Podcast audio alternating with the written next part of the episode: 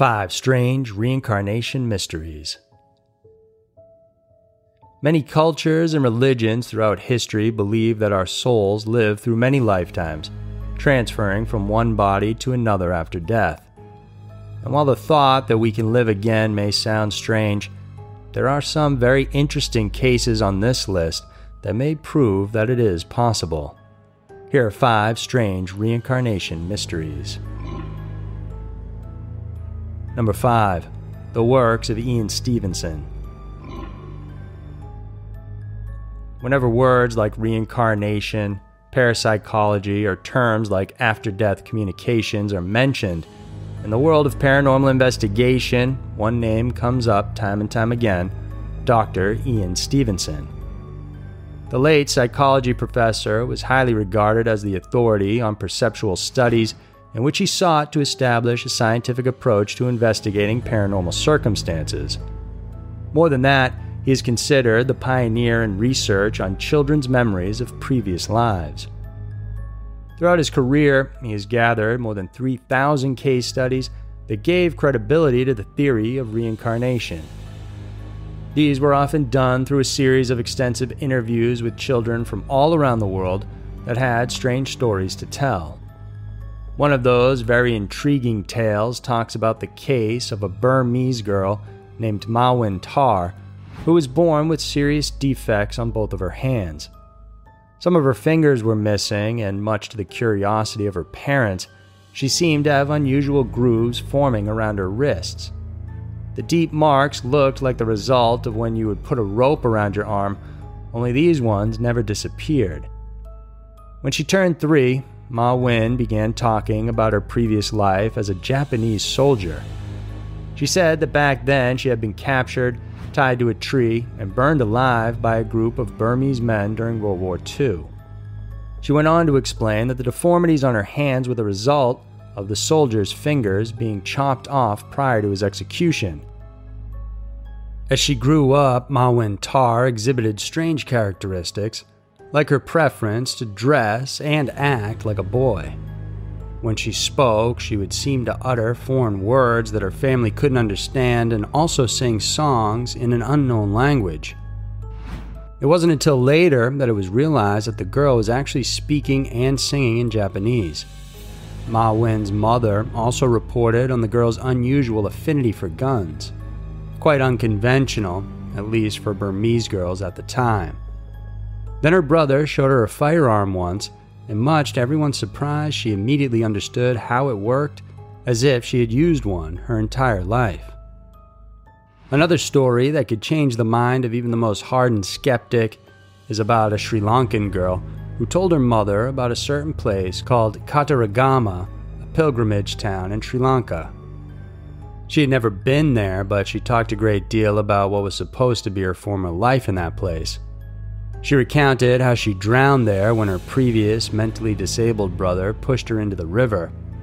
The girl went on to make a long list of claims, including that of her previous father's name, his occupation as a florist, and even the house they lived in where there were dogs. Stevenson, eager to verify such claims, found out that indeed there was a flower vendor in Kataragama whose daughter had drowned while playing with her brother. That man lived in a house where there were dogs in the backyard, and out of the 30 facts that the little girl mentioned, she got 27 of them exactly right. These are just two of the thousands of creepy cases that Dr. Stevenson had documented over the years in his books. The Canadian born psychiatrist was a strong believer in his work, but of course, there are many skeptics. Back in the 1960s, he set a combination lock using a secret word he told his colleagues that he would try to pass to them the code after his death. He passed away on February 8, 2007, and that lock has yet to be opened. Number 4. The Case of Taranjit Singh. In the quiet village of Alunamiyana in India lived a boy named Taranjit Singh. When he was two years old, he told his parents that his real name was Satnam Singh and that he was born in a village named Chakchela. He further recalled that he was a student, around 15 to 16 years old, and that the name of his previous father was Jeet Singh, and that he died after a man on a scooter ran him over on September 10, 1992. He went on to claim that the books he was carrying on that tragic day were soaked in blood and that he had around 30 rupees in his wallet. Due to the child's insistence, Taranjit's present father, Ranjit, decided to investigate his claims. Together with his wife, they journeyed to the village of Chakchela in the Sangrur district. But there, the people didn't know any of the names that their son had mentioned. They only found out later that there's also a Chakchela village in the Jalandhar district. It was there that they met a teacher who confirmed that there was a boy named Satnam Singh who died in a motorcycle accident. More shocking revelations followed after it was discovered the boy's father was in fact named Jeet Singh. Astounded with these new developments, Taranjit's father went on to reach out to Satnam's family. There they met Satnam's mother, who wept in tears when she heard of Taranjit's story. She further confirmed that she had indeed kept the blood soaked books that her son carried that day. The amount of rupees coincided as well. A forensic scientist, Vikram Raj Chauhan, heard about the odd case and decided to investigate it further. He went on to take samples of the dead child's handwriting from an old notebook and compared them to Taranjit's. Despite the fact that the latter was not yet accustomed to writing, his penmanship bears great resemblance with that of the other. Dr. Chauhan went to share his observations with his colleagues, and they could also see the uncanny similarities. Number 3. Transference of physical marks. It's heavily believed in some Asian cultures that physical marks like birthmarks or birth defects correspond to a wound incurred by the deceased person whose life that child was reincarnated from. Some fascinating stories proving this theory include that of an Indian boy who claimed to have memories of a man named Maharam. The man was killed on the spot by a shotgun that was fired at close range. That child then had various birthmarks clustered around the center of his chest that looked like they might correspond to a shotgun blast. Upon an investigation, it was found out that indeed there was an individual who goes by the name of Maharam who got killed by a shotgun fired at his body. Even more bizarre is the fact that when the autopsy records were pulled out, it was discovered that the pattern of the man's chest wounds directly corresponded to the boy's birthmarks. Then, a child in Turkey was born with a severely malformed ear, and the right side of his face was underdeveloped as well. He claimed to remember the life of a man who was also killed by a shotgun. Upon scrutiny of hospital records, it was confirmed that there was indeed a man who died from a shotgun blast. The weapon was fired to the right side of his skull, which coincides with the child's deformed right side of his face. Quite interestingly, such cases can also be cited in the West.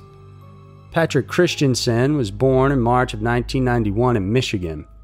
When he was a baby, he appeared to have a birthmark that looked like a small cut on the right side of his neck. He also had a nodule on his scalp above his right ear.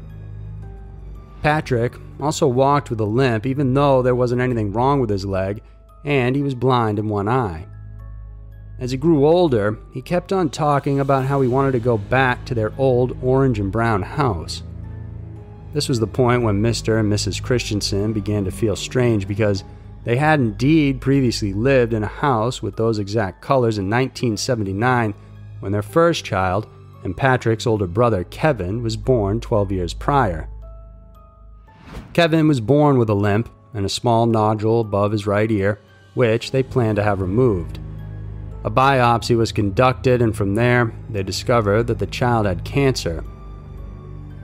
It was too late for him as the tumors had already spread throughout his body, even causing blindness in one of his eyes. Meanwhile, the scar on the neck that Patrick also had was due to the chemotherapy given to Kevin. It's either a very strange coincidence, or the younger brother Patrick could in fact be the reincarnation of his own brother. Number 2. Cameron Macaulay. Cameron Macaulay was born in Glasgow, Scotland. When he was two, he kept telling his mother Norma about his old home in a place called Barra, an island off the west coast of Scotland. He spoke in great detail about a white house with a backyard gate leading towards the beach in the back. The boy also claimed to have a black and white colored dog and that his previous dad's name was Shane Robertson, whom he said died in a car accident. As the child became more insistent of his claims, his mother sought help from a renowned psychologist, Dr. Jim B. Tucker, from the University of Virginia. Tucker just so happened to be one of those who continued the famous Dr. Stevenson's research on children with memories of past lives. So, in an attempt to verify Cameron's story, the American psychiatrist and the Macaulay family brought the child to Barra. They talked to the local authorities who confirmed that indeed there is a beach property owned by the Robertsons.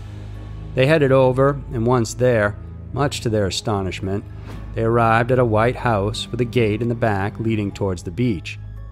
They were also surprised to see the black and white dog in one of the family photos. Cameron also seemed to know his way around the house like he had lived there.